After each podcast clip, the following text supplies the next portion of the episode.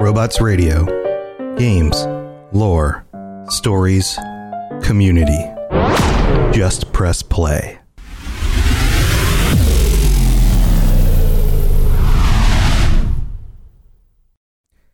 Hey there, friends. This is Tom or Robots, your host. We just got through E3 and a big event for Xbox and Bethesda, and some new info about Starfield and some of the other games that you know I love and you love. And I am adding in this bonus episode of what is actually the second episode of a brand new show we're doing called the Xbox Game Pass Show. And there's a lot of cool information in this show, especially about games like Starfield and some of the things that I think you guys are going to enjoy. So I'm adding this in as a bonus episode. I hope you enjoy it. If it's not your bag, then that's totally fine. Go ahead and skip the episode. But I thought maybe you'd like to give it a chance. And if you do like the show, please make sure to subscribe and listen to future shows where we talk about the games coming to Xbox and Game Pass and a lot of the other Bethesda titles that are out there. So uh, you can get it on whatever platform you use for podcasts. It's up everywhere, and I hope you guys enjoy it.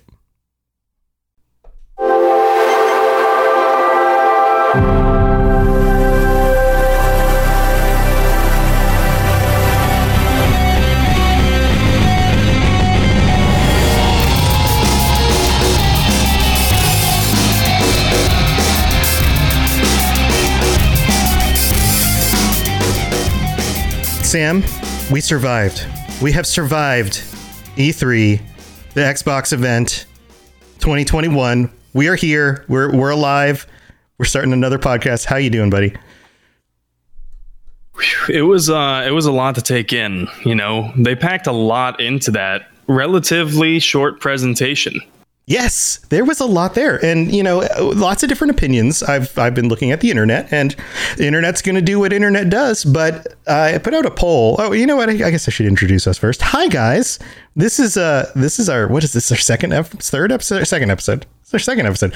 Man, second episode, What is yeah. time, and how does time work? I am your host, Tom or Robots, and this is my buddy Sam or N7 Legend, and we're back with another Xbox Game Pass show just in time to talk about some of the stuff that's coming out and some of our impressions about E3 and some other stuff. And you know what? After the E3 presentation yesterday, because this is on Monday at 10:30 p.m.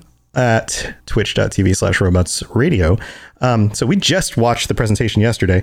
We streamed it, we chatted about it, and uh, the, you know the fallout on online. There was a bunch of other stuff. Well, not not the game fallout, the fallout from the presentation, the reactions and responses and things. I put up a poll to see what people thought about it, and I let people vote from like four stars to zero stars.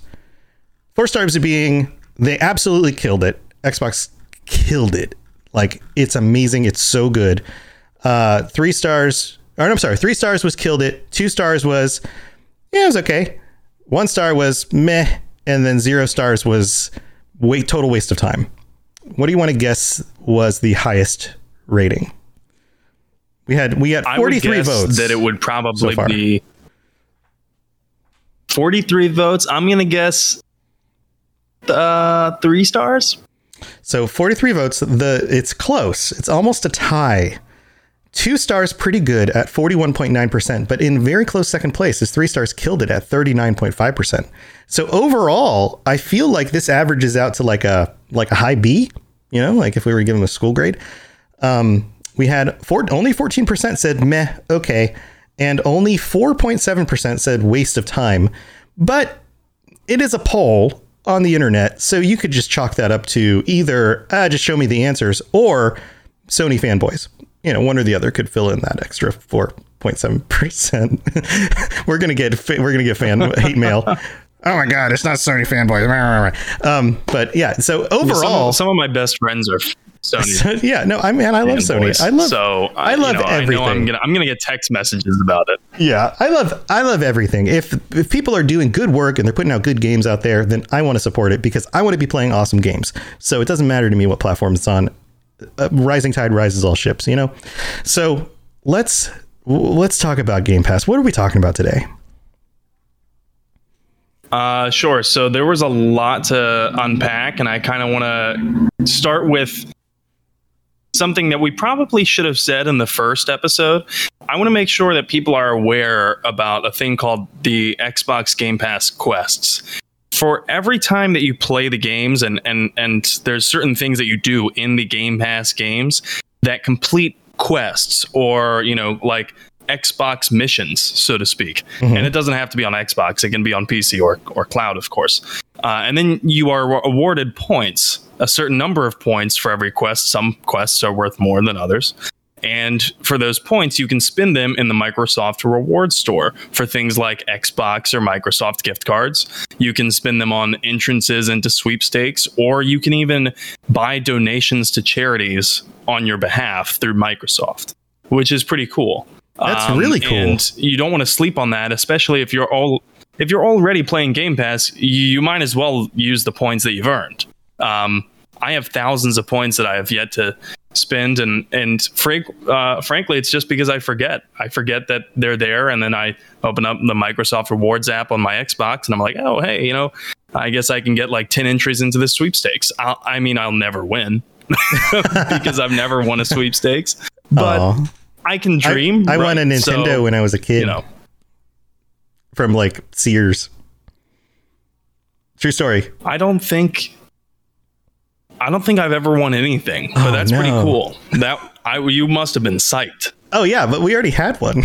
like we got an extra one, and then uh, my mom let us take it to like Toys R Us and return it for like Toys R Us money or something, and then we went and picked out some games or something with it. But um, but it was cool. Man, I like, remember Toys R Us. Yeah, it was cool. We, we, like walked in the store and my mom was there and the lady had it like behind the counter and she's like, "Here you go." And it was just like they just gave us a Nintendo. It felt almost felt like we were stealing. Like as a kid, it felt kind of like I don't know. It was weird. I don't want to take too much time with this wacky story, but yeah, go use your points. That sounds awesome. I need to look into mine and see how many I have stored up because I haven't I haven't been keeping oh, up yeah, with this definitely. either. Yeah definitely uh, definitely make sure if you're a current game pass user definitely make sure you're checking those points if you're thinking of signing up to game pass maybe this is another reason why you might want to uh, just because uh, maybe if it appeals to your morality you can earn real life donations to charities just by playing video games. That's awesome. That's pretty cool. Yeah. Um, but enough about the Game Pass. Mom, quests. I'm making a difference uh, in the uh, world. Just so let me keep playing. New, there are new arrivals to Game Pass. Sorry, go on.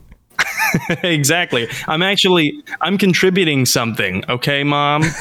um, but there are real there, there are uh, a lot of recent additions. And by recent i mean they were just added yesterday uh, to game pass. The first of which we're going to talk about is yakuza like a dragon. Yes. Uh, i was previously pretty unfamiliar with this game uh, have you played any of the Yakuza series? You know, we we live streamed. I mentioned this at the intro, I, I believe. We uh, I, I, do too many shows. We live streamed the Xbox event, and we discussed this during the live stream. And I haven't played any of these. Somehow, I've not. I've just haven't played uh, one of the Yakuza games, and some people absolutely love these. And it turns out they're like super wacky and and funnier than you would expect. I thought they were like super intense, like you know, like gangs in Tokyo and like honor and murdering people to get for the person who murdered your friend and like that kind of stuff. But it turns out they're actually super wacky. Um, I'm going to put them up on the screen while we talk about it. I'm going to mute the sound though, so we don't get DMCA'd from anything. But if you're watching the live stream or the video, you'll you'll see uh, some guys running around here in some suits, running down a, street in what looks like Tokyo. So yeah, I, you know what I I got a I don't know, positive response from some of the other hosts that were streaming with us and said that we absolutely should check out some of these games. What do you think? I think that Yakuza looks like it could be really fun. As you said, it looks quirkier than one would imagine when you're talking about an organized crime unit. Um, mm-hmm. And I think to anyone that watches more than 30 seconds of the trailer that was released and, the, and, and, and uh, all the things that were released regarding it, uh, that this is not a Western game. Like it's very clear that it's a Japanese game. And if to people who are already familiar with Yakuza, the Yakuza um, series, this one is ha- features a new protagonist. The new protagonist's name is Ichiban Kasuga. And I might be mispronouncing that. Uh, you'll forgive me if I am. Um, but this does seem like it's an open world ish game. And I was looking into it. And one of the more interesting parts that I found was that in in Yakuza Like a Dragon, they have seemingly went backward in time with combat methods. And they went from the, the last Yakuza game was a real time combat system, and now they for, they feature a four person squad with turn based combat. That what like that sounds like you're going back in time, doesn't it? That you've gone back 10 years or more, maybe more to a turn-based combat system with an open world RPG.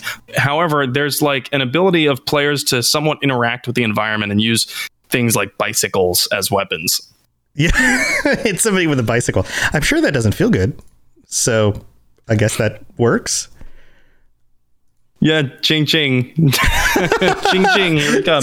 ching ching, MFR. ching ching. Yeah. Yeah, um, exactly. yeah, I don't know. I don't know that I, I feel like these are the kinds of games like I don't know, ten years ago I would have been more into than I am now. Um, but then again, I did play through uh, what was the series of really wacky games? Um, oh, what was the, uh, the the ones where you were like the gang members? It was like GTA, but it was like super wacky. Um, oh God, I can't remember. Oh, Saints Row. Saints Row. I played through a bunch of the Saints Row games, and it, those were the game, the kind of games my wife and I would like couch play together and like take turns doing like ridiculous missions and making our character look super dumb. Um, so if this is kind of tongue in cheek like that, maybe maybe it'd be the kind of thing that we you know just hang out in the evenings and play just because it's it's super silly. Um, I don't know. I don't know. I, I see that this definitely has a an audience for sure. Like there are there are people who love these. It looks like the UI is very Japanese, um, and I mean that in terms of some of the in-game menus uh, look almost comic book ish. Mm. I don't know if you caught that, but they they look very very flashy. I, I expect a lot of Japanese style humor, which is very focused around puns and slapstick uh, type of stuff uh, to be part of a central theme in Yakuza. And again, you know, I could be speaking out of my rear end here. Uh, I'm gonna have to play it once it comes to Game Pass, which, uh, or I'm sorry, it's already on Game Pass, so I guess I'll have to play that. Maybe I will this week. Oh yeah, there's there's like uh, I don't know six or seven of them on Game Pass. That's the other thing I would have uh, as a question for the audience. Anybody uh, who's listening, if we were to jump into these games, which one is the best one to start with? Because there's so many of them at this point. Is it best to go with the newest one, or does it matter that we haven't caught up on the story? Like, how does that work? What would you guys recommend?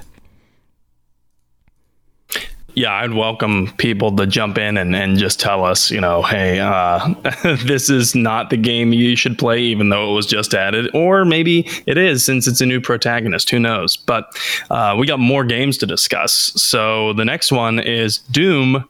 Uh, and it's the 2016 version. It was just added yesterday as well. Uh, and that is, looks like for cloud and console. So this is the first Doom that was published since Doom 3 in 2004. And again, this came out in 2016. It was uh, made by id Software, and you know, uh, I think Bethesda is the parent company of that yep, yep. company. Correct? Yeah, absolutely. Yes, Doom is, and you have a lot of experience with Doom, right? Yeah, Doom is one of my one of my go to series. Like, I love Doom. I love the aesthetic. Everything is so metal and over the top, ridiculous levels of gore. This is the game that reinvented Doom. Uh, 2016 is absolutely worth playing through. The combat is so fast, and you feel like you feel like just this powerful god destroying the forces of hell. It's it's a phenomenal experience. Uh, the music, the soundtrack, this is one of my all time favorite, if not favorite soundtrack for a game. The music is so good. It's just, it's so heavy. Um, there's even a, a, a, documentary you can wa- watch about like the, the making of the soundtrack and all the crazy equipment they use to make some of the really interesting sounds they use, and how they they started uh, trying not to use guitars at all, even though it's a very metally kind of soundtrack, and then they only added in guitars as kind of like the last step in the process. Um, but the game itself is, if you haven't played it, uh, where have you been? Uh, maybe you're just not into shooters, but this game is is the kind of game that you can just get into. You shoot things. the The way that you get health back in the game is by getting up close to things and doing melee attacks to take them out. So it's these melee attacks that make health pop out of the enemies. So instead of in a game like Call of Duty or Halo, like the lower your health gets or the lower your shield gets, the more you try to stay away from enemies because you're waiting to just charge your shields back up or whatever or heal. This is the kind of game where you don't heal. It's like those old school Doom games where you have to pick up health but the way you get health most readily is by getting closer to your enemies so you can take them out with melee attacks. So it forces the combat to just keep going. And when you're in the midst of a bunch of enemies, it is it is a visceral experience. It's the kind of game you can sit down for an hour and play and then feel like you just had like a cardio workout because it sometimes it just gets that intense. Um, if that's not your bag, then totally get it. Like that's that's not what you're into. If you're not into the gore and the monsters and and you know beating up demons from hell, then I totally get that as well. If you are into those things, then this is the perfect recipe of all of that stuff. So this sounds like when you were talking about, you know, you got to get up close and personal and you melee to regain health my first thought, of course, because I'm N7 Legend, right? My first thought is everyone who plays Vanguard in Mass Effect would love this game. Yeah, yeah, it's it's kind of more like that. Um, the graphics are beautiful. The sound is awesome. Uh, I can I can tell you from my experience uh, and being being an older gamer at this point because I'm over 40, um, a little bit over 40, not a lot. um, I played the original Doom in high school, and I remember sitting in a classroom, and I think I was a freshman. And the big old sophomore next to me in one of these like mixed classes, my buddy and I were just talking about what PC games we've been playing. And he leans over and he goes, You guys tried the Doom demo yet? And we were like, Dune? like D U N E, like the movie? And he's like, no, no, Doom. We're like, no, what's that? And he's like, I'm going to make you a copy.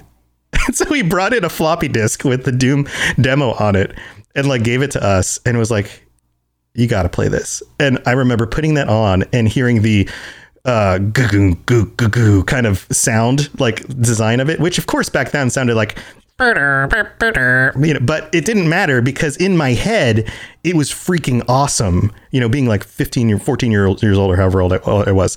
And then when I got Doom 2016, I put that I put the game on, put these headphones on, these same headphones I have right here, turned it up real loud, and then I felt like I was like 15 again. I was just like, "Oh my god, this feels amazing."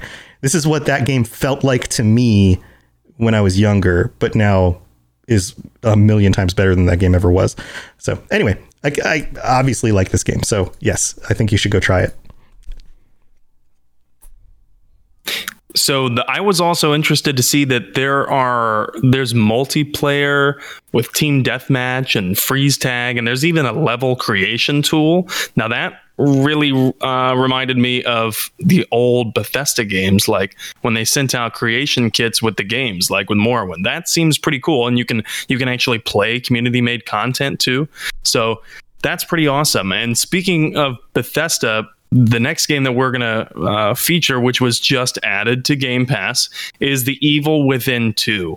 I never got a chance to play the but all of my friends told me that it's an amazing uh, horror story and that it's actually pretty frightening. So I can't wait to dive into this one. It's a third person survival horror game uh, published by Bethesda, and it's for cloud, console, and PC on Game Pass. Uh, do you have any experience with Evil Within? You know, I didn't play these games. I play most of the Bethesda games, um, but I didn't play these. I watched a good bit of this uh, streamed when it came out from some of uh, the streamers that I like and I thought it looked cool, but I didn't pick it up myself. Um, but now that it's on Game Pass, it might be one of those games I just kind of load up and, and jump into because you know why not? But uh, it, it's definitely a creepy world. It's got this kind of uh, detective figuring out what's going on with stuff vibe. You can see on the screen right now. There's one of those. I love these like maps on the wall with all the different uh, documents strung together with with uh, pieces of um, string. Oh yeah, like the Charlie stuff. Day conspiracy yeah. board. yeah, the conspiracy board. Um, there's definitely some weird. Oh, this is a commercial. We're gonna skip this. Uh, hold on. I was like, that's not in the game. Um, people watching the video version of this or the YouTube are going to be, or the Twitch stream are going to be like, what the heck?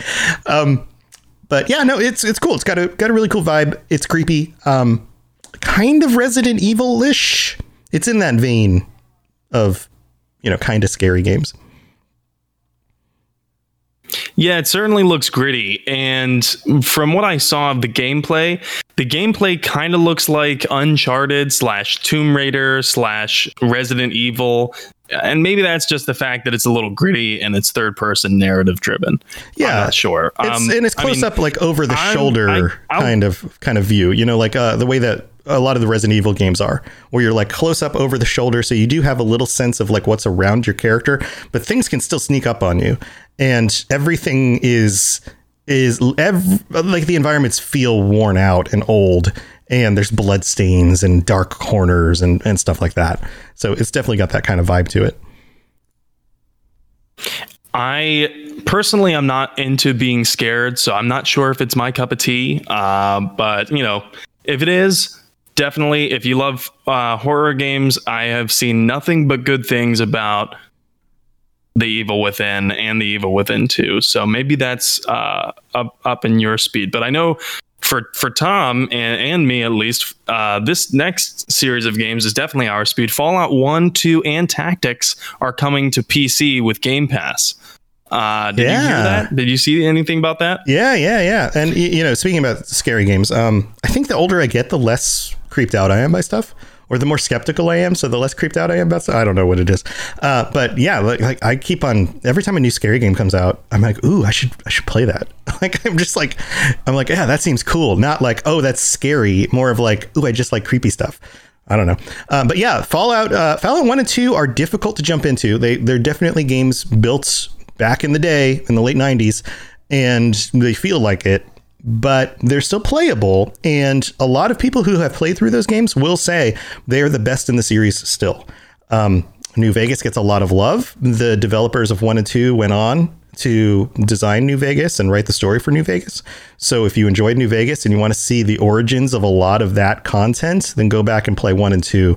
If you have any questions about the Fallout stuff, check out the Fallout Lorecast, by the way, because that's one of the other shows I do. And we talk about, we actually have episodes where we discuss the, you know, uh, spoilers, but we discuss the stories of Fallout 1 and Fallout 2. So, um, and Tactics is kind of the ugly stepchild uh, Tactics and Brotherhood are the two ugly stepchildren in the Fallout franchise, excluding what some people think of 76. Um, but yeah, one and two are good. They're just older and they play differently than you might expect. For example, Fallout 1 has kind of a limited time, uh, the number of days that you can play through the quests in the game. So, the, it's not a short period, but you definitely have, like, there's definitely mechanics that are way less common in games today that show up in those games. And you might find them very difficult if you go certain places before you go other places in the environments and stuff. Um, but then we also have uh, the rest of uh, the the releases from Bethesda, like Wolfenstein 2 and uh, the Death of the Outsider, Dishonored um, standalone expansion, which was really cool. So if you if you've enjoyed the Dishonored games and never played through that one, that was the most recent release after the second Dishonored game came out. That was kind of the standalone release where you um, uh, each of the Dishonored games has done a standalone release. I believe they're both standalone after the main game came out, where you played as another character, not the main character, and you got into the background of the world and, and the lore of the world and that kind of stuff. And they're very cool. And the Dishonored games have a wonderful art style. They look amazing. They've got kind of this semi cartoon, cell shaded aesthetic, but the world is what they what people call whale punk, where it's kind of like steampunk, but everything's powered by whale oil. And the society has this like slightly futurized but 1900s quality to it Um, and if you enjoy stealth games, those games are great. I mean, you could run through and just murder everything, but the real way to enjoy them is is stealthy. Have you played any of those? So do you? I I tried. I tried. I couldn't really get into it to be honest. Um, but with all of this, with with Wolfenstein, with Dishonored, and by the way, I, I'm I'm planning to play Wolfenstein. Um, man, I can't remember the name of it, but it looks like it was the earliest released one. It's on Game Pass. I'm planning to play it this week uh, mm-hmm. in case anyone's interested in streaming it. But what I was going to say is that uh, it looks like they're planning to bring all of ZeniMax media to Game Pass, which is pretty cool. Um, I'm pretty excited for that. You know, is there what else could they bring? You know, what what are you hoping for in ZeniMax's repertoire that they haven't already brought? For me, I'm like really pulling for some of the older TES games. Oh yeah, I would love I would love some of the older TES games in a way that is easier to launch them. Um, some of those games you actually have to install, especially if you're playing on PC. You have to install uh, you know, like emulators and things in order to get them to work. Um, so ways to play those more easily. They're difficult. Again, kind of like Fallout 1 and 2. They're old. They're showing their age, but they're you know still playable. You can get through them, and some of them are worth doing, especially for the the lore aspect and we talk about this on the Elder Scrolls Lorecast. Uh, Lotus of Doom, my co-host on that show, plays through all of these old games, and some of them are just punishing and terrible, but some of them are still worth playing. Especially something like Morrowind. They put um, is Morrowind on there? I think it is. Is I believe Morrowind is on there. Yeah, yeah. So Morrowind would definitely it is be on there. One and to check out. I bought it on the store. Mm-hmm. I bought it on the store. Get this, I bought it on the store like a month before it came to Game Pass, oh, and I no. was like, "Son of a you know, like, like I could have just waited. But now, at least, you know, my girlfriend plays get with Game Pass, and that means that she too can enjoy the glory that is dice combat systems, and you know, all, yeah, yeah. all of the really infuriating things to modern game players. Um, but yeah, I'm glad you brought up Lotus playing those because I've watched a few of his streams where he plays Battlespire, mm-hmm. and in case you haven't seen any of Lotus's streams playing these, you got to go check them out. It's it's just so massive masochistic that it's pretty funny. Uh, and I know he does it for the entertainment of everyone else except for him. yeah, if you like human suffering, because these games are not, you know, they're they're they're not smooth. Uh, but that, that's that's pretty much yeah. If you if that's your thing, you like uh, laughing at old games, definitely go check it out. I just love the quaintness of old games and, and playing them. So I would love to see something like Battlespire and the really old games, maybe even the Elder Scrolls that came out for Nokia. Uh, I forget the oh, name of that Redguard? one. but there was one I remember that was Elder like Scrolls the Elder Scrolls Mobile. Oh, mm-hmm. was that it? Yep. It was. Yeah, I would love to see that one uh, come out for for uh, for Game Pass. yeah, I think it would be really stop neat. Laughing just because if you've never seen anything on the Elder Scrolls Redguard, you gotta. Yeah, I think it would be really neat if the Game Pass games, uh, if Game Pass not only became you know the thing that you get for day one getting to play all these new games, but also a regular library of these like very old titles that most people aren't going to pay money for anymore but you could go back and play if you had it. I think that would be really cool too. And I know they do phase games off the service, but I think a lot of these, especially these older Bethesda games, if they just kind of lived there on that platform, I think would potentially bring more people into at least trying them out because they would just be available to them. So I think that could be really cool. Well, anything else we want to cover? are we ready to go to the mid break? I think we're probably ready to go to the mid break. And, you know, I just wanted to touch on the, the older TES games. I've met a lot of people who it's not just the Elder Scrolls, but it's other series too, where they start with the newest game and then they love the newest game so much that they go back and they play backward. And so I think that not just the Elder Scrolls, but also Fallout, also uh, let, let, me i'm trying to think of the other series that are all on yakuza that are all on game pass that this might be a good thing for. Uh, but yeah i just wanted to touch on that before we head into the break. Yeah absolutely um, if you do jump into any of these games, especially the Bethesda games, uh, definitely let us know on the Discord. I'd love to hear your thoughts on some of these old old titles, and uh, especially if they're games that we do shows about. I'd love to hear your thoughts on some of the um, topics that we've covered on those shows as well, especially as they pertain to some of these old games. So um, jump into the Robots Radio Discord if you're interested in sharing your thoughts on that stuff. All right, let's go to the middle of the show.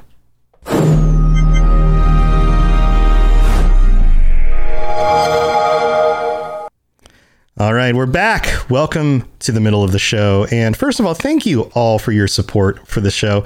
We really appreciate you tuning in. And um, I guess that's we don't have a, a Patreon, or usually this is where we put like the Patreon thing. We don't have anything like that set up yet. Maybe one day we'll do that if people are asking for that. Um, but thank you to everybody who has taken the time to listen especially if you enjoy the show and you've told a friend or if you have left a rating and review um, I, we're just up over the last few days up on uh, Apple Podcasts, and we're available on Spotify and a bunch of other platforms now. So you can listen to us on all those different platforms. You can check out the videos on the Robots Radio YouTube channel. You can always join us live on Twitch, twitch.tv slash robots radio. And in future episodes, if you take the time to leave a rating and review and give it five stars, then we will be reading out your review on a future episode. So it's our little way of saying thank you for taking the time to do that because it really does help leaving those ratings and reviews is a way to let people know. It's like a third party saying, "Hey, you should check out the show, and this is why." Because uh, we could say as much as we want to about the show, but it's our show, so of course we're going to say nice things. That's kind of how people people do stuff, right? But if it comes from a third party, it's way more trustworthy, and it really does help us a ton. So thank you to anyone who is taking the time to do that. We really do appreciate it. I also wanted to note that as of this last week, we have become Xbox affiliates. We are affiliates with Microsoft and Xbox, and so another way that you can help support the show if you enjoy our contents is to use our link which shows up in the show notes. It's also underneath the player. It's uh, it's available on stream and all sorts of other ways that, that you can see it. Um, you could even type in bit.ly slash rr game pass in order to use the link. And that will take you to the page on the Xbox site where you can get three months of Game Pass Ultimate for only $1. And I've previously had signed up for Game Pass Ultimate and then stopped my subscription for a little while. And then just a few weeks ago, restarted my subscription again and I still got the deal. So, so it doesn't seem to be just for new time um, users of Game Pass. And that includes uh, Xbox Live. It includes playing games on your PC and your console and your phone, streaming from the cloud. It is an amazing service that's normally $15 a month. You're going to get for three months for only $1. It's not even $1 per month for three months. It's $1 for three months, which is a crazy deal. And we get a little bit of a kickback if you sign up. And the other thing that you can do is if you have a regular Game Pass subscription already, is you could use that link when you sign back up for your next month in order to give us a little kickback. It doesn't cost you anything extra, but we get a little bit of a kickback from that as just a way to say, hey, thanks for doing the show. And we'd super appreciate it. So please consider that. And let's move on with the rest of the show. Looking for an RPG podcast that isn't just D&D? Roll to cast is the answer. No, no, wait, sorry. What games have we played so far? Well, we've done Cyberpunk 2020. What does it mean? To have a voice. And there's going to be something big coming, Chumba. Hey, if you're listening, I won. I beat you. You suck. There was a time when we were slamming things against our phones and. Vampire the Masquerade. Chloe, Sam. You can't use those words. He's going to grab Vincent, press him against the wall. I mesmerize him. This is Adelaide's Anarch move. Burst out of your chair. Your hand goes to your gun and you draw. Hulk Cthulhu. Told you I had it. oh, we've all got the quips going. I love it so much. Right there. Screechy child. You're my favorite daughter. Maybe after what we just seen, we're feeling a bit trigger happy. And the new Cyberpunk Red. Babe, you're good, but we're better. Thought maybe you might be able to give me a counter offer. Dos Vidania. Straight through his neck. I don't see bone either, but I'm not gonna look. My leg's fine. I always knew you wanted to fly, kid. Come find me. Roll to cast. R O L E. A new game every season. Original music. Original stories. Interviews with the creators. and delightful Aussie accents. Listen to us on all good podcatchers. Even support us on Patreon for bonus content. That's Roll to Cast. R O L E. Come discover a new world.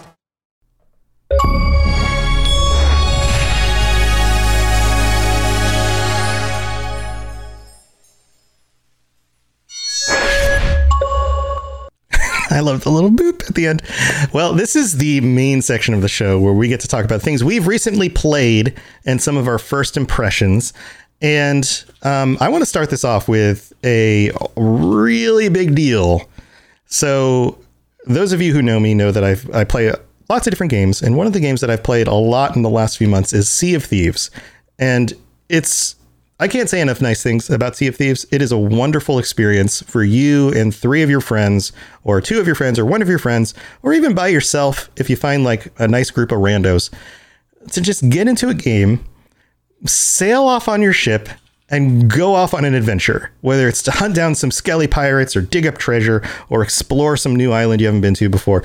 It is an amazing game. The water physics, the wind, the being out on the ocean on a pirate ship, truly, truly wonderful game. I played it when it first came out, and then once it was on Game Pass, I jumped back into it again. Play it with my son. He's 11. He and I play together. We're the pirates who, who don't wear pants. We're the no pants pirates. That is our crew. Anyone who joins our crew has to take off their pants. I mean, obviously they run around with their like underpants on, but that's our thing. So if you ever see us board you in game and attack your pirate ship and it's a bunch of pirates without pants on, that's us. Uh, you'll know it. Um, it, it's it's a wonderful game. Well, there was a big announcement that came out at E3 this weekend, and this is like the most unexpected news I think of the entire event.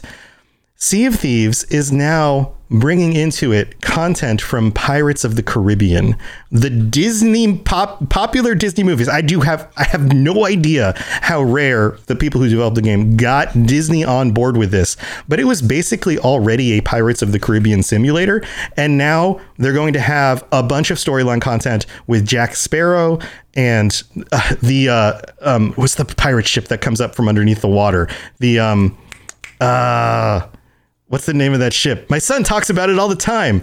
Um, but the, it's not the Black Pearl, the, is it? Well, no, the Black Pearl is Jack's ship, and then there's the uh, Davy Jones is on the ship. That's this uh, the Flying Dutchman. Thank you, uh, Parzival in chat says Flying Dutchman. Yes, that's it. The Flying Dutchman's in it. The bad guys are in it. Some of the the voices I don't know if they're the actual actors or not. Some of them sound really really close to the actual voice actors, so they may have gotten some of the original actors to do some of the voices. I doubt Johnny Depp is Johnny Depp, according to.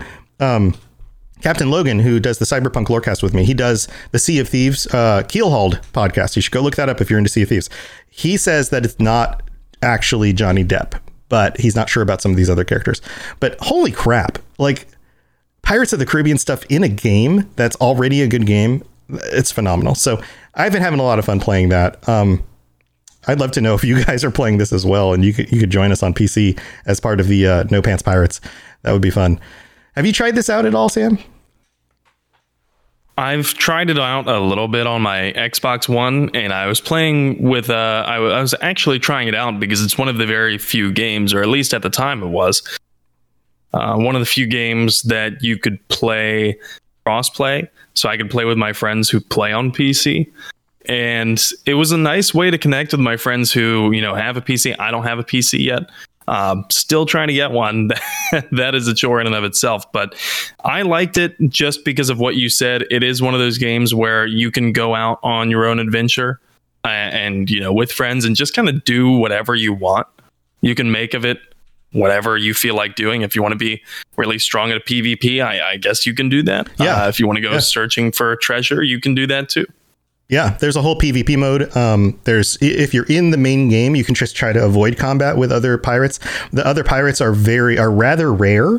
Um, the the other thing that I've learned is after jumping into this game a number of different times and playing it regularly for a few weeks, is that every time you set out for an adventure, different things happen. You can't predict what will happen. So you might have the same crew, like three or four of you, and we're like, okay, well let's let's play for a few hours today.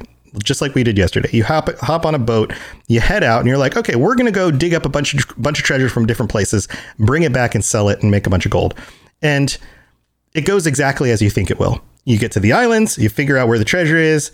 You, you, you don't run into anybody else. You make it back to the island that you came from. You sell it. You make a lot of gold. Awesome. The next time you decide, okay, that was really good. We made a lot of gold. That works great. Let's go do it. And on your way to doing this, you run into a megalodon shark that tries to eat your ship. You get all turned around. In the middle of fighting the megalodon, you run into some other players on a ship. You end up like fighting with them. You steal their ship, you burn it down, you hop back on your own ship, your own ship is damaged, you're running out of supply, so you have to take the side route and go fix your ship, and that, that takes you to, off onto some other adventure. And by the end of your gameplay session, after a few hours of just doing this other stuff, you've not completed anything you set out to do, but you've had this awesome time with this emergent thing that just happened because you were in in the world. Uh, other times you can just get in the game and and have a super relaxing time. The weather's nice, the water and the graphics look awesome. You just kind of sail off somewhere and you decide, you know, we're just gonna hang out and talk and fish. That's what you do for an hour. You know, like it. It's the kind of game that is it serves lots of different things, and it always can bring the unexpected. And there's a lot to do in it now since it's already been out for a few years. So I definitely think it's worth checking out. So Sam, what have you been playing this last week? Well, it's funny that, you know, you center yours around adventure and whatnot, because it's kind of one of the reasons why I love DayZ. I've been playing a lot of DayZ. Um, and you know, for a game from 2003, it really holds up. Uh, the graphics are not great. Wait, 2013? So if you're really into You- you graphics, said- and graphics are You said Yes. 2013, not 2003. I think you said 2003. Yeah, 2000. I'm sorry. Yeah, 2013, not 2003. Uh, that would mean that it's almost 20 years old. It's not. No. uh, it's old. And if you talk to if you talk to any uh, DayZ fanatic, then they will tell you how long it was in alpha.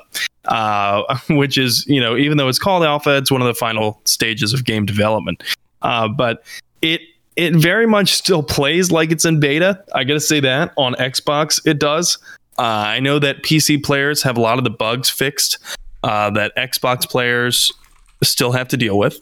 If you're playing on Xbox, I strongly advise that you never use any of the cars because they will kill you in comical faction fashion anyway. Uh, I can't tell you how many times I've gotten thrown into the stratosphere when I was driving something just because the cars go faster than the game can load. So if you're driving along a street and there's a there's a curve in the street that's like up maybe half a mile, you should really slow down because if it's if it's coming up at half a mile and you're going like, you know, 40 miles an hour, you're going to crash the game if there's enough textures around that curve that it can't load it fast enough. And then when the game uncrashes, it's like it's like a slight crash. And then It's- when it it's like a big lag. You are now inside of a tree. Yeah. And it doesn't know how to process that. Oh, Yeah. man. It doesn't know how to process that. So now your car is in the stratosphere and you are dead. And for anyone who doesn't know uh, the, the the mechanics of DayZ, once you die, you lose everything. There's no reloading an earlier save. That's it. Your character's done. He's dead. And all of the gear that you have, you have lost. So that kind of leads me to my, in my next point why I love the game, which is base building. A lot of people love base building. A lot of people uh, loved it in Fallout 4. A lot of people like it in No Man's Sky. I think you can do it right in No Man's Sky. Um, and I love it in DayZ. It's very crude. It's very, very crude. You basically can build bases out of, you know, wooden fences, wooden watchtowers, uh, and barbed wire and tents varying levels of tents. And and this is just uh, DayZ on xbox. I know that there's a ton of modded community servers. I typically don't play on those. I like to play vanilla just because it's more of a challenge. It still retains that survival game uh, type of hardship where you're struggling to find food and ammo and things like that. And and it makes the raids more consequential. That's the other aspect of it. You can defend your base from other players who if they want to get in and steal your stuff, which they often do, then you can defend your base from raiders, or you can be the other guys who are raiding other random bases. Like one of my favorite things is getting online with my friends, meeting up at a destined, like, you know, predetermined location. And then being like, okay, well, you want to venture over to like the military base today and see what we can find? Sure, let's do that. And as you said, there's unexpected things that happen. So you're you know, walking halfway across the map, which by the way, this map is effing huge. It's it's enormous. It's like a hundred times the size of any Call of Duty map. It's um it's it, it would take like an hour to walk from corner to corner, I think. At least an hour.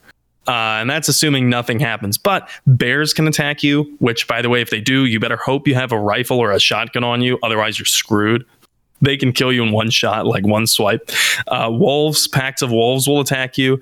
And then the, there's other players. And sometimes other players get so into the role play in this game that they will like lay down in the woods for hours on end waiting for someone to walk by and then they will like snag their kill and, and get your stuff and you can't be mad because it's like Well, I guess they're playing the game, right? It's just that I can't believe someone would play the game that way. And I'm constantly found, finding myself in, in scenarios where I'm like, I can't believe someone would play this game this way. This game is awesome. And you forge alliances with strangers you meet. So if you if you play in game, there's no names above heads. There's just a list of people who are on the server. So people can lie to you about who they are. People often Oh, wow. do lie to you about who they are and what they want, and they'll pre- pretend to be your friend. There's a lot of backstabbing that goes on, and it's full of intrigue. It's I love it. Oh, Uh, interesting. people create factions and put armbands on. If you haven't played DayZ yet, you really need to. Uh, if you haven't gotten into it in years, there is a ton of new content. Bohemia Interactive is a very small studio, uh, but they are constantly pushing new content for DayZ. PC gets most of that, so I envy you, PC players, but I will join your ranks soon enough. And it is on Game Pass, of course. Uh, it's on Game Pass for PC, cloud, and console. Uh, and then there's Donut County. Don't have as much to talk about with that one, but Donut County is a very cute indie game where I'll read the tagline first. Basically, the, the tagline is you meet the locals, steal their trash, and throw them in a hole. T- so basically, in Donut County, you play as a you play as a hole. Uh, the player is a hole, and it and it chronicles the story of a raccoon named BK who owns a donut shop, and uh, the raccoon is obsessed with this new app which allows him to control a hole and gobble up like garbage, but then like as the hole gobbles up more things, it grows larger and larger, and you can you gobble up more and more things until you eventually gobble up the whole town. And there's a human that works with him at the donut shop named Mira, and Mira really holds him to account once the entire town has been swallowed under under underground. Um, I'm not going to ruin too much of the plot, but that's basically what it is. It's a cute, whimsy, and whimsical indie, indie game with raccoon antagonists as well. The art style is like pastel card paper, and it's kind of su- pseudo two dimensional. It's family friendly. My girlfriend and I played the indie game in, in just a couple hours, um, and it also has some of the funniest writing that I've seen in a game recently. Um, they they have a trashopedia where you discover new encyclopedia entries for every piece of trash that you gobble up. And one of my favorites is the trashopedia. Yeah, for the picnic basket, it says picnic basket, pretty common type of treasure chest. So all of the encyclopedia entries in the trashopedia are written from the perspective of a raccoon. Um, so the other the other favorite of mine was a Trashopedia entry for the trash can. The trash can, uh, I'm pretty sure it just says uh, standard treasure chest needs no introduction, the gold standard, or something along those yeah, lines. yeah, needs no Uh, introduction. The seagull the gold one standard. is funny. It's uh, 99% of seagulls. Yeah, the seagull one is uh, 99% of seagulls are criminals because raccoons are often fighting for scraps of food from uh, seagulls. Uh, so they're all just really hilarious. Um, it was one of the funniest games I've played recently. If you're in need of a laugh, play that one. It's not so intense at all. This is something that you can really like play while you zone out and like, you know, just maybe the other person chilling with you on the couch is on their phone or something. Um, so highly encourage that one for casual gamers. Yeah, Parzival in chat says the seagull stat is not entirely wrong, and um, uh, also wrote uh, a pretty great function in Rust as well, talking about the base building in uh, DayZ. Um, I can I can say that for sure. My only experience playing DayZ was like once or twice with some friends where we ran into somebody in like a tower, and then we tried to hid hide and not get sniped because we were too afraid to like bust in because we didn't know what we were doing yet, and then we got killed and that was that was about as far as I got in DayZ, and that must have been seven or eight years ago. That's what it feels like, but maybe six years ago. Um, but yeah, this uh, this Trash Panda game, can I call it a Trash Panda game? Um, feels it, it, it- the fact that you you're a whole absorbing things and kind of eventually getting the whole town is very Katamari Damacy. Did you ever play the Katamari games? Yeah, and it was actually it was actually uh, made as a parody of that game. Oh. they the developer Ben Esposito actually said that it was made as a parody of that, Ah. where it was meant to be a reverse Katamari game. Oh, that makes sense. I need to play this with my son because he'll think it's hilarious. Um, that's cool. Definitely worth checking out. Now let's move on to some of the other E3 stuff because we've got some some details on some of the biggest games that you guys will be getting into in the next few years. And I say that because the first one we're going to talk about is Starfield. And like a lot of people were expecting, we got a a trailer, a kind of teaser trailer on Starfield and a release date. So it looks like it will be 11 11 22. So we're still a year and a half away from the release of Starfield. This tells me a few things. One, that Bethesda learned their lesson when it came to Fallout 76 and putting games out too early because they're giving this game a lot of time. And it makes sense that they're giving this game a lot of time because they have significantly upgraded the engine that runs their games more than they've done on any other release ever. And they are taking the time to build out this world and we we, we not only got the trailer which is pretty simplistic we see a woman in a spacesuit and it kind of zooms in on her in a spaceship and there's a little robot walking by and uh, there's not a whole lot of detail there. There is a hint, though, in some of the detail that people found. There look what looks like a little etching on the inside of the spaceship that looks like a funny little shape. Well, it matches the Daggerfall and Hammer Hammer. Uh, what's the name of the zone? Hammerfell areas. Daggerfall and Hammerfell. Did I never notice that those all almost have the same word in them? Um, areas of of Tamriel, which is where people think the Elder Scrolls 6 is going to be. And it looks like it's etched into the side of this thing. So there might be a, a teaser in there, a little hint for. Man, you called that. You said that they were going to throw something in there like that, and you you called it. I think it was last week. Yep, yep. And I nobody's telling me these things. I just, they just come right out of this old noggin. Um, so yeah, so we've got that. It, it, looks like that's confirmed. What's interesting about that to me is that speculation has been so far on those two zones, but one of those two zones, and the fact that we might get both in a game is very exciting. That's going to be a larger man mass, man mass, land mass. Wow, that was a, that was funny. Uh, Skyrim. Um, so that's going to be cool. But back to Starfield. The other details that we got were from an interview with Todd Howard, of course, from Bethesda, the famous game designer. And he has told us that um, there are a few big quotes that have come out of this uh, that the news is really hanging its hat on. One is that this is going to feel like Skyrim in space. So it is going to be a lot like the games that they already make. Two, it's going to be kind of like a Han Solo simulator, is, is something one of the other developers said. This idea that like you can head off into the galaxy with this, you know, barely holding together ship in some cases and make your adventures and go off into the unknown and who knows what's going to happen and you know deal with other people that you run into or explore new places you know do basically be Han Solo right the other thing that they mentioned is that um uh, crap it just fell out of my head.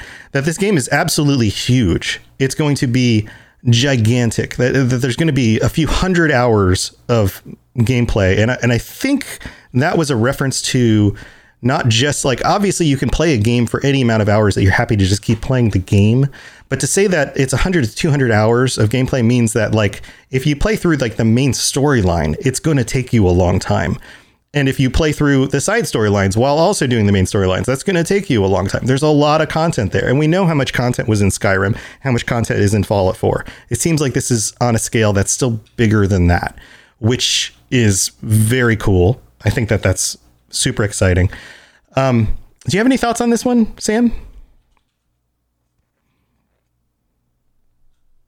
Oh no, you're muted. You're muted. He's coming back. Here we go. Sorry about that. Trying to be trying to be uh, courteous because there was a train going by. I knew it would have uh, derailed you. Jo- that's a good joke. Do you happen to be a dad? that was a that was a dad joke. That was a dad joke. I don't think so, honey. uh, no, so so I have a lot of thoughts about Starfield. And I'm glad that you brought up the 100 to 200 hours of gameplay thing because I, of course, I, love Bethesda. I love the massiveness of the games like Skyrim and Morrowind and things like that. I have some reservations because, as we were talking about in the pre show, I think, you know, aging is a series of getting more and more disappointed with life. as you as you get older. And uh, I'm I have been disappointed by things like No Man's Sky, where it it it like boasted a massive, massive scale, you know, when it released, but then it released and then there was nothing to do. Uh, That was disappointing. However, if we're just talking about what was released at E3, if we're just talking about that trailer, that trailer awakened the excitement I got from, you know, when I was a child and I was staring up at the stars and wondering just what's out there. Uh, it kind of made me relive all those moments where I was reading astronomy magazines and thinking, man, isn't space just fantastic and wonderful? And visiting science museums and kind of absorbing all the things that NASA put out when I was a child, it just made me, it put me back into that uh, awe inspired mind, so to speak. Uh, I was a huge fan of of all of those science museums and the, the the astronomy exhibits and things like that, and planetariums. And so, seeing this trailer, which I think was it was designed to key in on that age of exploration, but now it's an age of exploration in the stars type of feeling. I'm super stoked about it. I, I, I love the aesthetic. I hope that they can follow through with that when it comes to gameplay. I am skeptical about the scale because scale doesn't always translate to having fun and, and replayability, but I will give them the benefit of the doubt because when Bethesda takes its time on a game, the games are amazing. They're just incredible.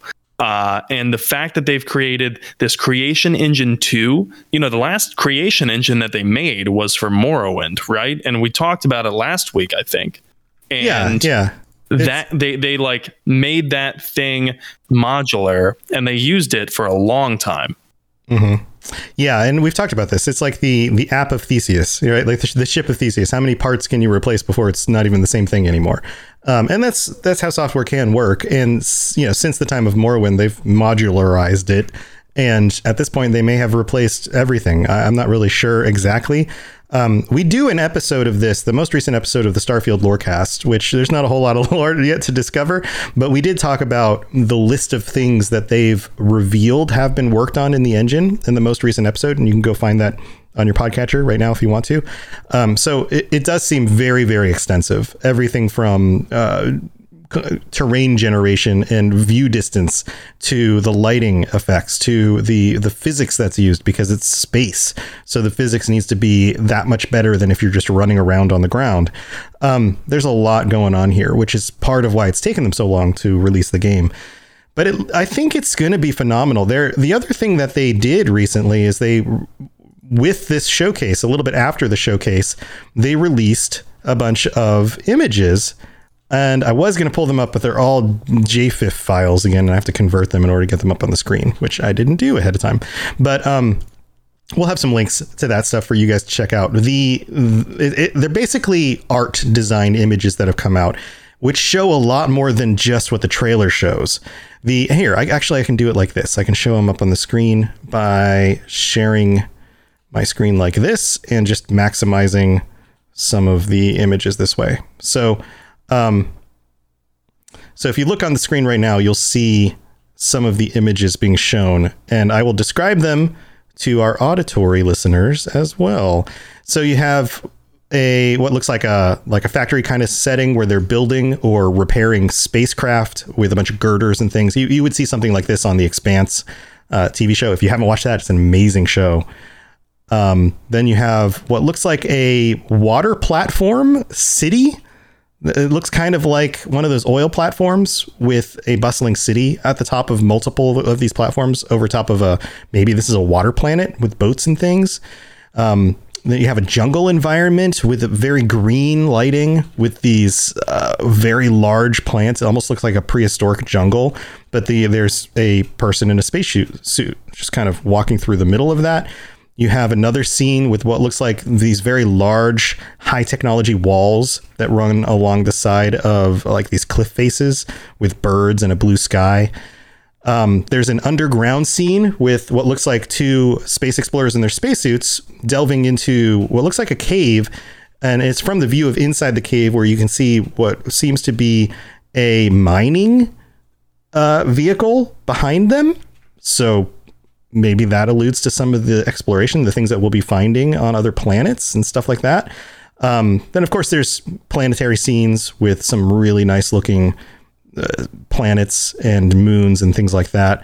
Um, I'm not sure that this one is of any planetary bodies in our solar system, which is exciting.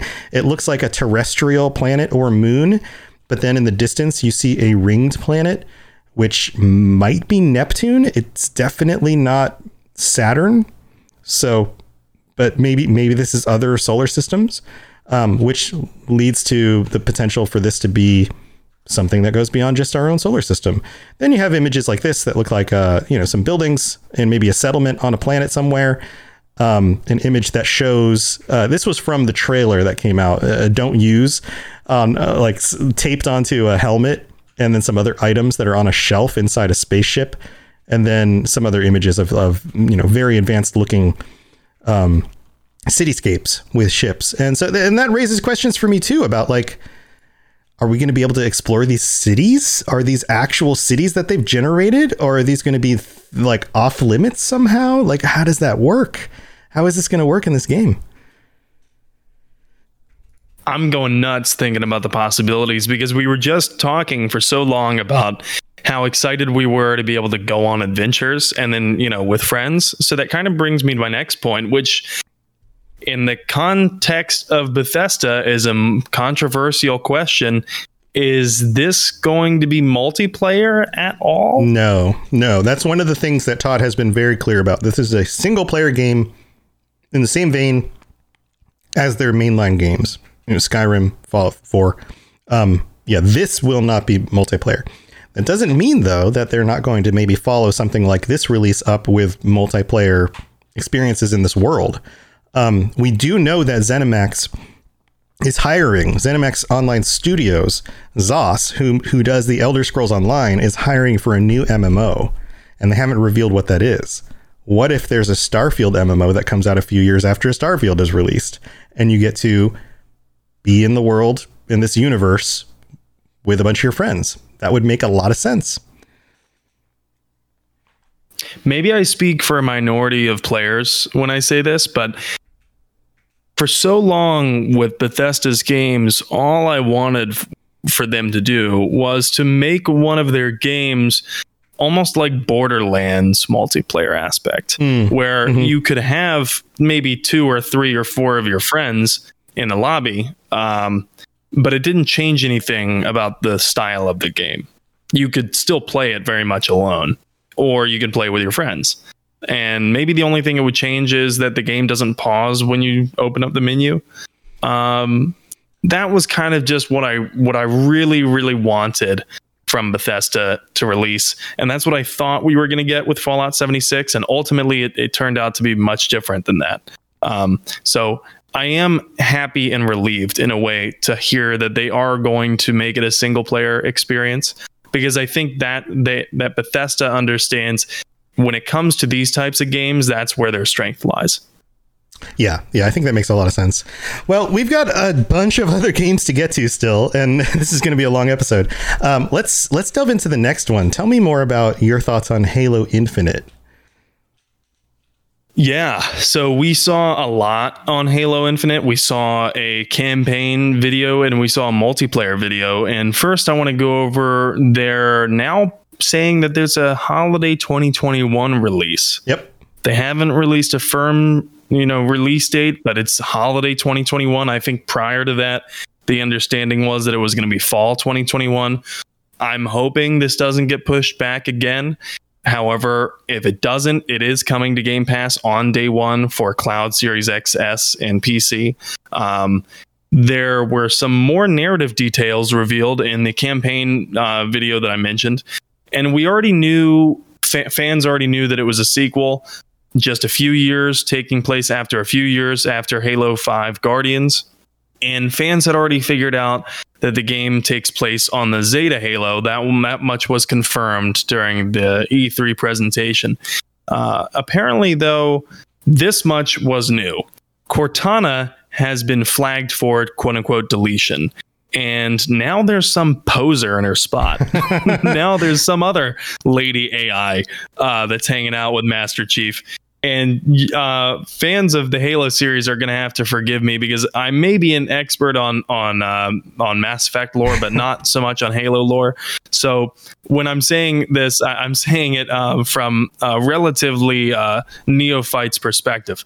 So anyway, Master Chief tells the new AI lady uh, that the mission has changed, and that it looks like uh, the the mission has changed, meaning that we're no longer just going to forget about Cortana. No, in fact, you're going to come along with me, and we're going to have this wonderful adventure where we become best friends. Uh, and uh, that's basically what it looks like the campaign is going to turn into. It's uh, well, Chief has a new AI friend, and they are going to set out on a marvelous adventure to go find Cortana. Um, if anyone has some other details, concrete details about what the story looks like it's going to be, definitely send them our way. But as far as it goes, I know that was a cinematic trailer.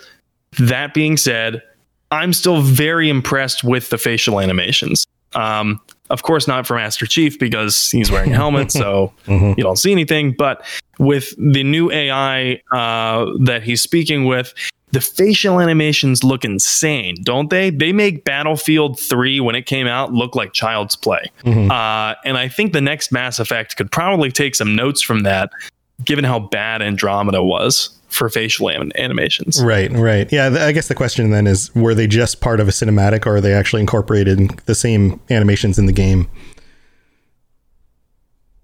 and maybe it might not matter you know uh if the cinematics are so are strewn throughout the game and weaved seamlessly then it really might not matter if the graphics are that good in a cinematic and not so much in gameplay Yeah. um, the other big, the other big detail for Halo Infinite was the free to play multiplayer. Of course, that was kind of confirmed beforehand, but we didn't get such a gameplay look at it. Now, when you put free to play multiplayer in the context of Game Pass, and it's a huge game, and it's and Game Pass is getting yet another multiplayer AAA title, and it's free to play. That's enormous. Um, I'm really psyched about that. That means if you have Game Pass, you get to play the campaign, and all of your friends who don't have Game Pass can play multiplayer with you because it's already free to play. This is huge, and it could very well bring more players into the grips of Game Pass. I don't think it's you know uh, an exaggeration to say that. Um, I said last week too that I just want old Halo back. And I gotta say, from the multiplayer videos that were shown, it looks like this is the closest that I'm gonna get. I say that for a number of reasons.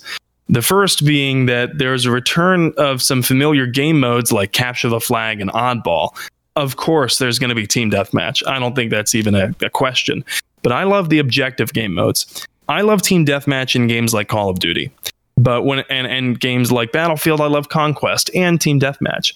But when it comes to Halo, the objective game modes are my speed. That's my thing. So I'm really happy to see familiar game modes return like that. Oddball is really fun. I can't wait to see the other uh, like game modes return. Maybe they're going to bring back Fiesta. That was always a fun one. Um, and you mentioned this during the E3 video that it looks like there is significant customization options available for your character in multiplayer. I want that samurai armor that I saw. That Yeah. looks, you know, dope. Yeah. Um, so the customization could be huge. Yeah, I I I want to play fashion Halo. Halo fashion. Mm, fashion game. Uh, it works with games like Dark Souls. Fashionable eye for the Halo guy. yeah, there you go. It works for Dark Souls because you can say Fashion Souls or uh, Elder Scrolls Online. You can say Fashion Scrolls, right? It works, but you can't do Fashion Halo. That doesn't work. Um, but yeah, I want to. I want to look awesome. I don't want to look like Master Chief. I want to look awesome in my own gear and be a badass and do awesome stuff in a, in a cool game like this. And the thing that I mentioned last time was that they're they were saying it's not Destiny. And now that we finally got some really really solid looks at the multiplayer, this is not Destiny. This is Halo. This is not de- like this is this game is way more vertical. This is, game has you riding on vehicles and flying up in the air and doing these like shots while you're you're you're launching off of a cliff in order to kill somebody else and then picking up your you know laser sword thing, whatever that's called, and like getting a guy with it. I, I wasn't a big Halo back in the player back in the day, so I don't know all the names of the stuff, but I played enough to like know what the game feels like, and it looks like it feels like Halo. You know, heck, even even the the environments. This is one of the things I mentioned on the stream. Like th- the gr- the green grass, the coniferous trees, and the very bright blue sky that are all part of that halo is Halo. It, that looks like a Halo environment, and you know, the bright colors, like everything pops. Um, fast gameplay that is very in line with like the we talked about Doom earlier, but the quick arcadey quality of something like the Doom lineage rather than something that's the more military shooter lineage. That's something like Modern Warfare or Battlefield. This is this is much more in that arcadey lineage, which is what Halo was. It was a very arcadey, fast multiplayer game, and it looks like that's what we're getting. So I think I think the fans are going to be very happy about this.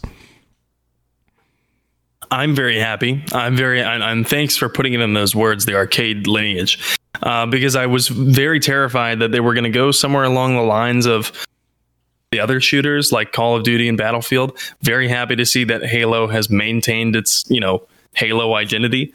And I'm also happy to see that trick shots are still a thing. Those were highlighted briefly in the multiplayer trailer, but now it looks like there is even the possibility for making trick hijacks with the new grapple gun Ooh. that you can have. So you can grab things that are, you know, like pretty far away, like almost like your Spider Man, but you can also grapple onto vehicles and hijack them. And that, that goes for vehicles that are flying.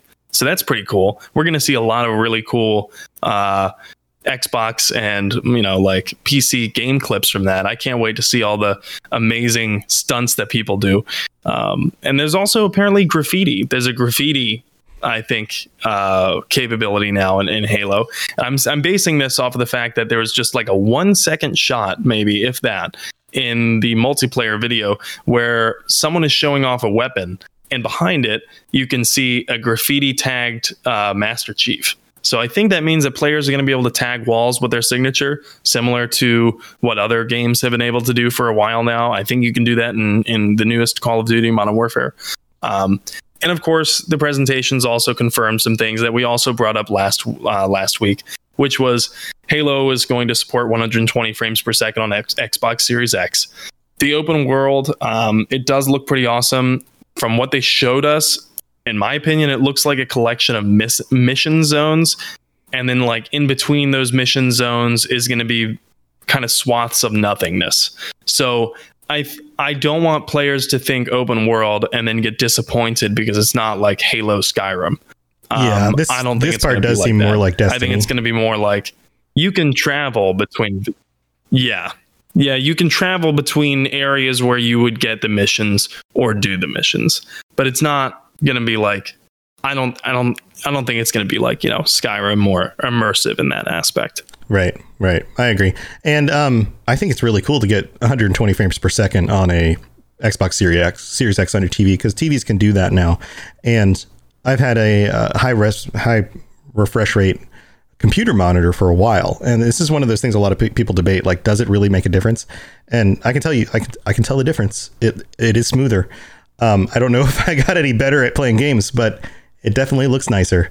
So that's nice. Now I'm a little skeptical on that, just of how many times Microsoft had told me that some games would be able to play at high frames per second on Xbox One. Mm-hmm.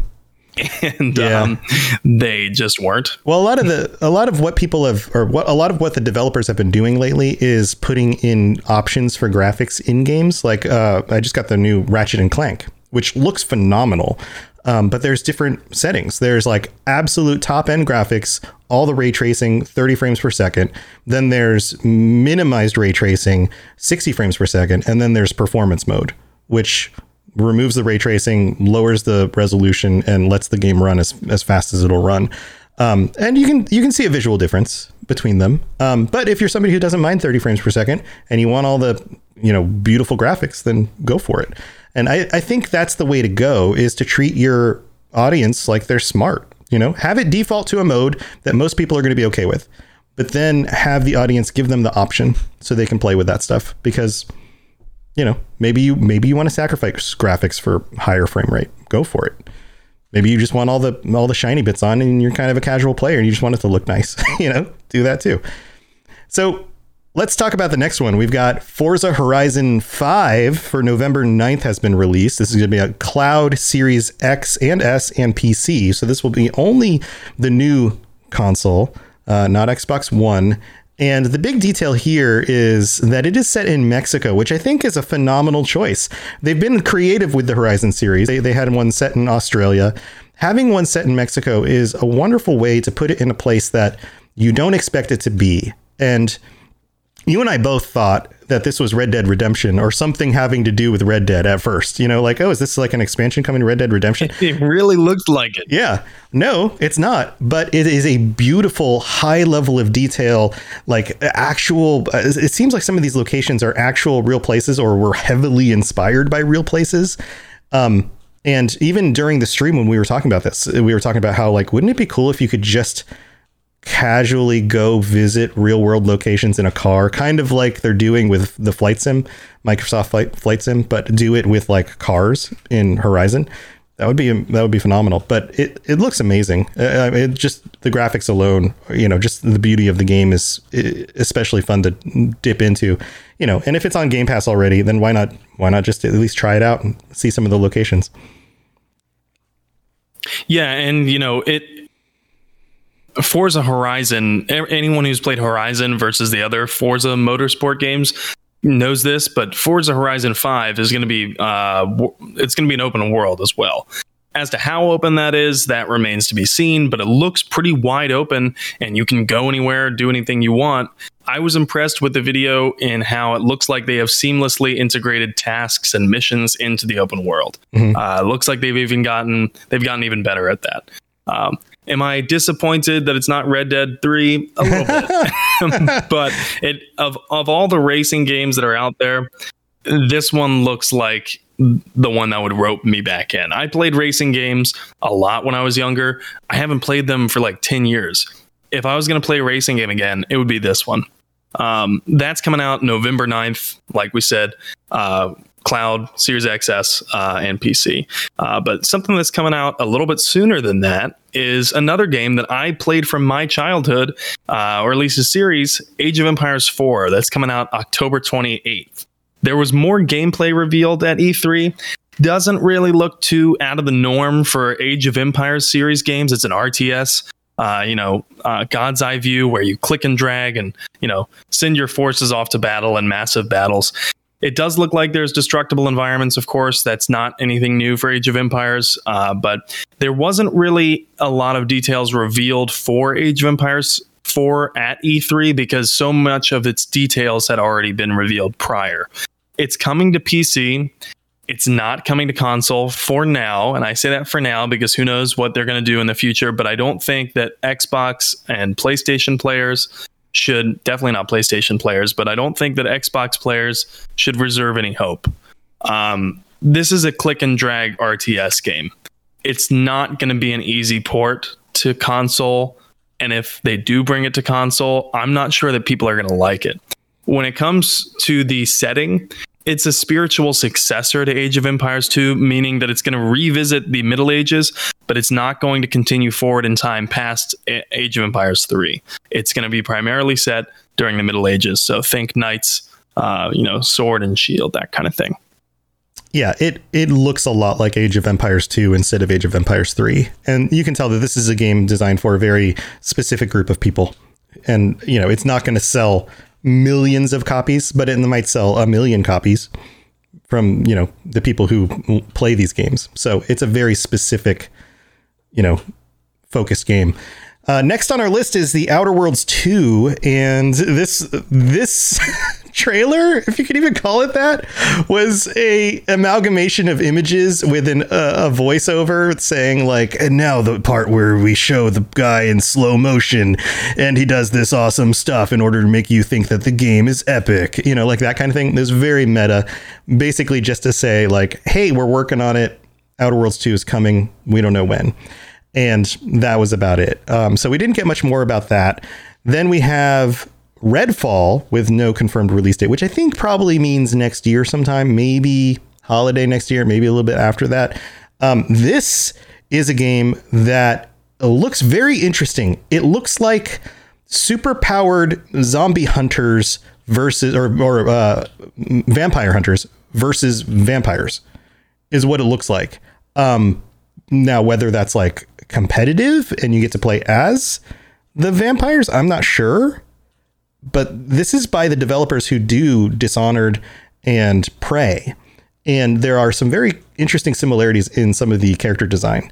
Um, like uh, if you know who the outsider is from the Dishonored series, one of the vampires looks very much like the outsider, but it's not the outsider. But it, you know, like you could tell that it has the same uh, core graphic design team working on it. Um, and it seems really cool. You got a bunch of cool superpowers and dudes with guns with interesting personalities fighting vampires. Now, is this going to be another Left 4 Dead style game, or is this going to be a story that you play through cooperatively, like Borderlands with a group? Um, I'm not sure.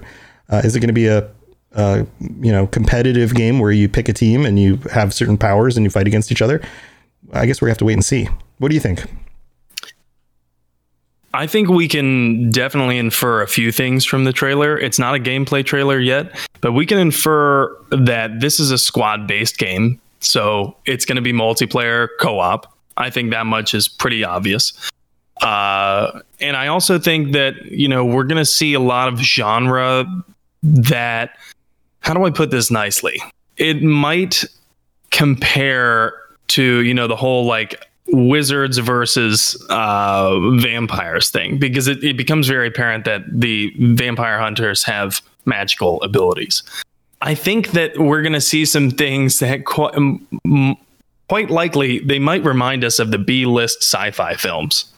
Oh you no! know, like the you know uh, vampire uh, Dracula versus Frankenstein, or you know things like that. That's just what I'm predicting. Maybe they'll throw a couple you know homages to those B-list movies. I'm not sure. It looks like it's a game that knows what it is and it's going to poke fun at what it is, but it's also going to take those those plot points seriously. Um, I was impressed with the level of animation, certainly. Uh, and and if you heard Tom say zombie, that might be because I actually I was talking so much about DayZ when I was making the notes that I uh, accident, I, I accidentally put zombie in there as opposed to vampire. I, I, I had watched Redfall with with Tom uh, during E3, so I knew it was a vampire game, but I was so worked up about DayZ. But anyway, about Redfall, it's a you know they all they've released so far is a cinematic trailer. If you haven't seen it yet, definitely go check it out. I think it's about a minute long, and they saved it until the very end of the presentation. I'm not sure what we should make of that. Um, I think maybe they- that means it's going to come out sooner. Maybe it means that that's just personally what the developers were psyched about. I think this is one of the mysterious IPs that Bethesda's been working on that we haven't heard much about, and so, um, you know, it's it's like, hey, this thing's we're in the works on this, and it's far along, far enough along that we can show you aesthetically and you know, at least in a in this kind of a trailer what it's going to look like. Um, also, I did notice at the beginning Pete Hines was wearing a shirt with what looked like vampire teeth on it, and I was like, that's a hint at something, but I don't know what it is yet. And by the end of the presentation, I was like, now I know what that is. And he, he did that on purpose. So Uncle Pete, I'm on to you. Um, well, we've got a few more to get through. Let's try to get through these as quickly as we can. We've got Atomic Heart, which is which is another another no release date. This is Man, that from looks weird. yeah, this is from the Russian studio Mundfish. It's like a FPS with a weird looking world RPG. Um, kind of steampunkish, kind of cyberpunky, kind of man versus machine. We talk about this a little bit on the Cyberpunk Lorecast, um, which we did last night because we were talking about other games that are very cyberpunk that seem to be coming out, you know, sometime soon based on E3 reveals.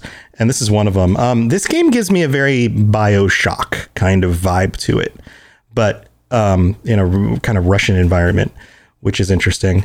Um, then we've got a there's an update coming to Grounded. Have you played any Grounded, Sam? I have. I played a lot of it with my friends. That was another game that was on Game Pass where I could play with my friends on PC. Mhm.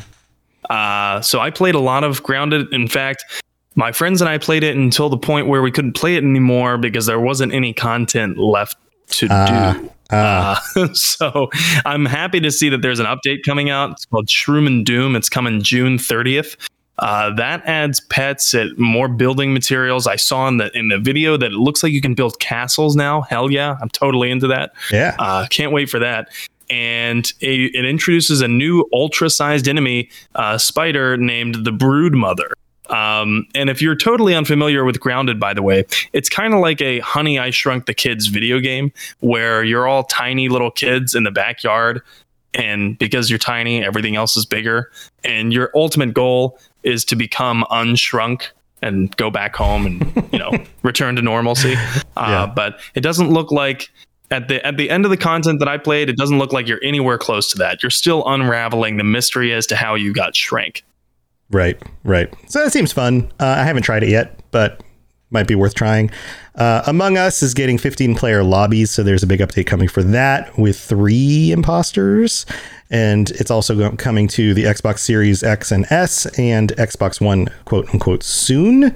Um, some of our hosts had questions about that, like how do you type that fast? Um, this is already out on the Switch, and on the Switch, you can uh, use radial menus to choose selections that are very common, like like this player is sus or um, I was in this room, you know, like the kind of common stuff you say in order to protect yourself from so you don't get launched out of the ship. Um, so that seems cool. And then we have a list of other games that will come out this year that will be Game Pass on day one. This year alone, hold on to your butts. Here we go. Microsoft Flight Simulator, which looks gorgeous.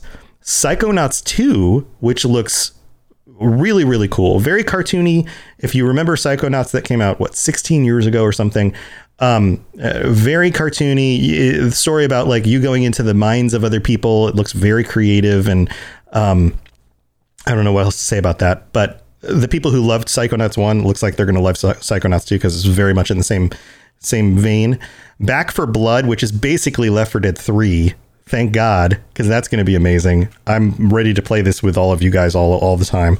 Um, I love these style games. Vermintide, Left 4 Dead, Back 4 Blood. This this is going to be great. Uh, it looks like they've got some really really cool um, zombie like monsters, and there's like 19 variations of.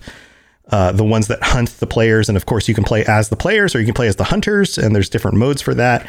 Uh, Dungeons and Dragons Dark Alliance is coming, and this is going to be out within just a few weeks. This one's coming out very, very soon. It looks like a you know a fight your way through these you know dungeon environments with three of your friends kind of game, kind of hack and slash brawler.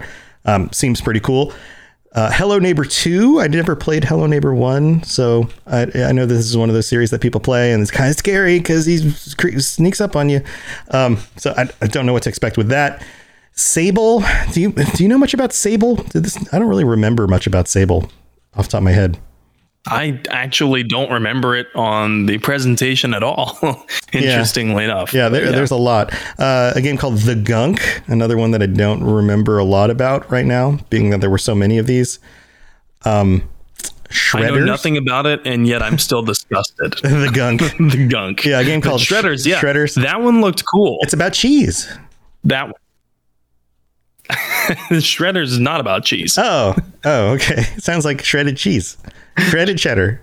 Shredders. Shredders look like the modern SSX. Uh, Yeah. And I am pretty stoked about that one. And uh, it looks very Tony Hawkish, but snowboarding. Yes, yeah, with lots of uh, wonderful looking environments and cool stunts and things like that.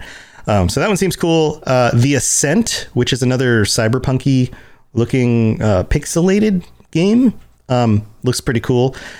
Scorn Anacrusis. I don't remember this one very well, so it must not have. So those are actually Are they two different games? two separate games. Okay, 'cause that seems like a weird game to put together. Grammar, Scorn, everyone. I comma, forgot to put a comma. and Anacrusis, which neither of these pop up in my head as a specific memory. Do you remember these?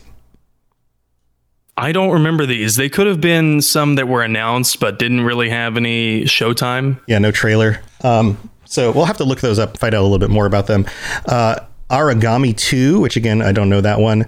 12 Minutes, which is a game where you are looking down at a room and it has um, very famous voice talent, uh, famous actors who are doing the voices. Willem Dafoe. Um, yeah, yeah. Uh, what's his face? He plays uh, Professor X, but not Patrick Stewart, the young Professor X. Um, and then somebody else. Anyway, McAvoy. McAvoy, and then uh, the lady is somebody else that's famous, who I forget her name right off the top of my head right now.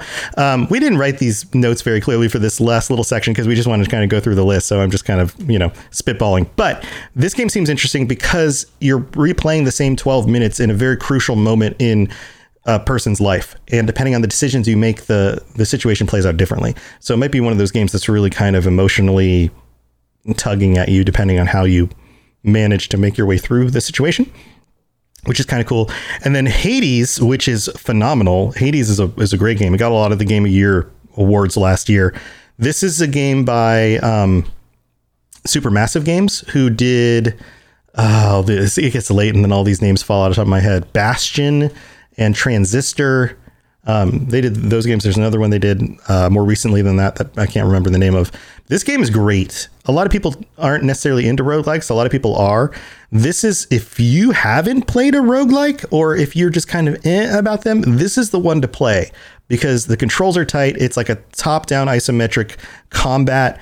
It's smooth. Um, it rewards being smart and learning your enemies, but you can change up your weapons and you can pick different upgrades as you make your way through the levels and things. The graphics are phenomenal. The story is really interesting because you're Hades' son trying to escape from Hades and get up to the surface, and the other gods are helping you. The other Greek gods are, are, are chiming in, and they've all got these personalities like you would think they would. Um, and there are these other characters you run into in the underworld that are like, you know, from Greek mythology. It's a very cool game. Um, definitely worth checking out when that comes to Game Pass. So uh, those will all be available across cloud and on console and on PC, except for Age of Empires 4, which is just PC. So very cool stuff. What else we got? So yeah, there was also some that were announced, but no release date set yet, or they're not coming out in the next year. And I just want to briefly touch on those.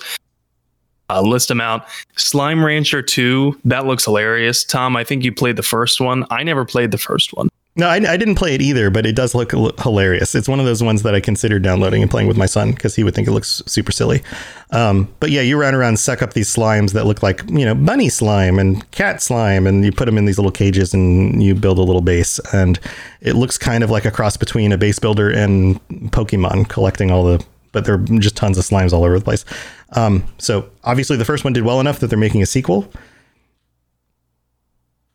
Yeah, obviously. Uh, I guess I'll have to try it out since it will be on Game Pass. Uh, and all of these games that we've discussed, by the way, they're all coming to Game Pass. It's just a matter of when. Uh, And all of the games that we were discussing in the previous segment, they're all coming on day one. So as soon as the game is released, they're on Game Pass. You don't even need to buy it or pre-order it or anything. It's it's it's there. Um, right. Speaking of fun games, by the way, there's also a fun game coming out. it looks looks pretty fun. It's called Party Animals. That one we looks were having a big yuck about this during Oh my Watch god! Party. Yeah, this is Um, like Gang Beasts, but it looks really funny. Yeah, but instead of like weird looking blobby dudes, you're a bunch of these funny little animals with like super, you know, overdone physics. Like their bodies just like shake and bobble around and they pick each other and throw each other off things and punch each other and like it looks super funny. Um I, this I don't know. This is another one of those games that like if you have kids, you want to play this with your kids cuz it's I'm sure it's going to be a hoot. It's a hoot and a holler. Oh yeah, the, I I'm calling the corgi uh, whoever I play with. Like maybe when I play with my girlfriend, I'm I'm calling uh, the ability to play as the corgi. Yeah, I want the gorilla or the Uh, just punk because pig. corgis look like they should be that jiggle that jiggly anyway. Yeah, they kind of do. Punk pig looks pretty cool. Yeah, punk pig or gorilla. I think I might go gorilla. he looks pretty silly. Um, and the final the final two games we got to highlight uh, a Plague Tale Requiem, which is the sequel to the first Plague Tale game, and Somerville. Both of these look like really interesting stories. If you're into stories more than gameplay, maybe it looks like you'll like both of these. Yep. Yep. And that'll do it man, that's a, it's a lot of stuff. It there's, I think they knocked it out of the park. I'm giving this a four. I mean, yeah, we may not be getting, you know, all the games this year, but then again, who has time to play all of these games all in one year? I think that we're gonna have more than enough good stuff to dive into over the next year and a half before we can get to Starfield or any of these other games. Heck, we'll have Halo to play with by the end of the year. I'm guessing that's like December, probably second week of December, something like that. Put that put that in the hat. Tom thinks second week of December. We'll see if I'm if I predicted right. I'm going to say the 13th. And I'm going to counter that. No, not 13th. 12th. Just to be different, I'm going to counter that, and I'm going to say before Black Friday. Ooh. Or maybe on Black Friday. Ooh. Yeah, maybe. I'm going to counter it and say on Black Friday. That's my prediction. Mm-hmm. That's my prediction. Right. Black Friday. We'll see. We should do an episode where we So- make all these crazy predictions and we see if they come true. Well, you you like what what's that phrase again? You like you you make enough predictions and eventually one of them is true. That's basically why people are so amazed at Nostradamus and things Yeah. like that. Yep. Uh, but yeah, I was really impressed with E3. I thought it didn't disappoint me as much as I thought it would. I was pessimistic going in. I'll put it this way: I was pessimistic going in. I was optimistic coming out. Yeah. Yeah. Yeah, I think I think it's a great a great group of games. Um well, we got to head out. Thank you, everybody, for tuning in, and thank you for uh, being excited about these things with us. Um, I'm happy to to share this with all of you, and, and Sam is as well. We'd love to see your thoughts and comments on the Discord, Robots Radio Discord. Just look it up and search it. You can find it, um, or pop in one of our live streams: twitch.tv slash Robots Radio for me, twitch.tv slash N7 The Legend for Sam. And we'd love to hear your thoughts on some of this stuff while we're playing other games. Sam, are you are you planning to stream again soon? I am. I'm going to be streaming this week, and I'm going to dive into some Wolfenstein. Uh, if anyone wants to come watch that, this is this is going to be my honest first playthrough of any Wolfenstein game. So Ah. uh, I I barely know anything about Wolfenstein other than the fact that it has a uh, like a storyline similar to the Man in the High Castle. Ah, I think you're going to be in for a treat. There's some cool stuff, and I, I hope you stick th- with it and get into some of the newer games. I haven't played all the newer games, but I do know where the story goes, and I think you're going to be like interested in in what develops because they've done a really good job as it's kind of continued. Once they once they revamped the series, they've done a really good job with the modern ones. Um, from a story standpoint and characters that you meet and those kinds of things. So yeah, cool stuff. Um, I will most likely be streaming more this week before our next shows. So this is Tuesday when we record this. Thursday, and I'll just give a shout out to the shows coming up. Thursday, come and join us Thursday night. Ev- All the nights that we do shows, they start at 9 p.m. Eastern. So Thursday is Elder Scrolls and Dungeons and Dragons lorecasts. Sunday is Cyberpunk and Mass Effect, and Sam and I do Mass Effect together. Again, it starts at nine. Mass Effect Lorecast is at ten thirty Eastern. These are all Eastern times.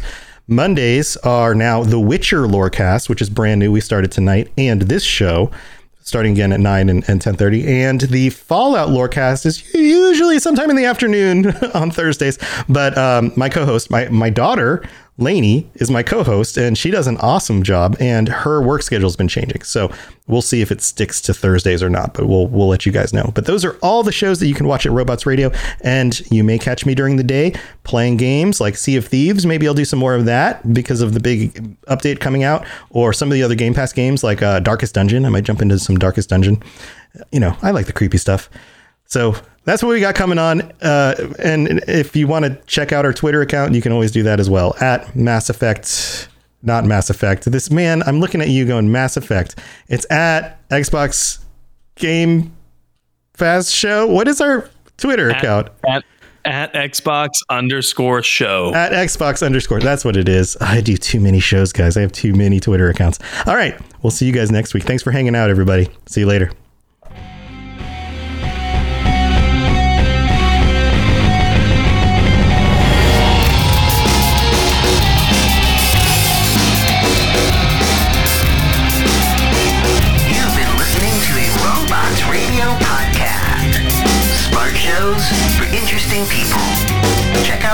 Shows at robotsradio.net. Following is a public service announcement from the Starter Set Dungeons and Dragons podcast. This is your D&D campaign. This is the Starter Set Podcast. You know how, like, poison frogs don't lick each other's backs? So it's Howl's Moving Castle mm-hmm. with a face. Mm. Hey there, I'm Great Mandibles. Because one of the party speaks Abyssal. You're all going to die. and then adventure falls into your lap. Plop. this is your D&D campaign after listening to the Starter Set Podcast. So join Sam and Ed every Friday on the Starter Set Podcast for prime Dungeons & Dragons content. Any questions? Hey, Guardians! We are the Destiny Show Podcast, a weekly podcast about all things Destiny 2. We invite amazing guests from the Destiny community to share their stories and discuss the latest topics from the world of Destiny. Check us out on Apple, Google, Spotify, Stitcher, or live on Twitch every Thursday night at 7 p.m. Eastern, 4 p.m. Pacific. We will see you Starside. Do you love Dragon Age? Have you always wanted to learn more about its vast world and detailed lore? Are you still attached to your hero of Ferelden even a decade after Dragon Age Origins came out? Or maybe you're a newer fan, still discovering a new tidbit or quest every day. Well, either way, the Dragon Age Lorecast is the podcast for you. I'm Austin, also known as Teacup. And I'm Shelby, also known as She Cup. And come and join us as we embark on a journey to explore and discover all things Dragon Age. We'll discuss all kinds of topics, from Lyrium to the Chantry and the great mysteries of the old gods, and even more that even you BioWare superfans might not know about. So come and listen on Spotify, Apple, Stitcher, or wherever you get your podcast. And always remember swooping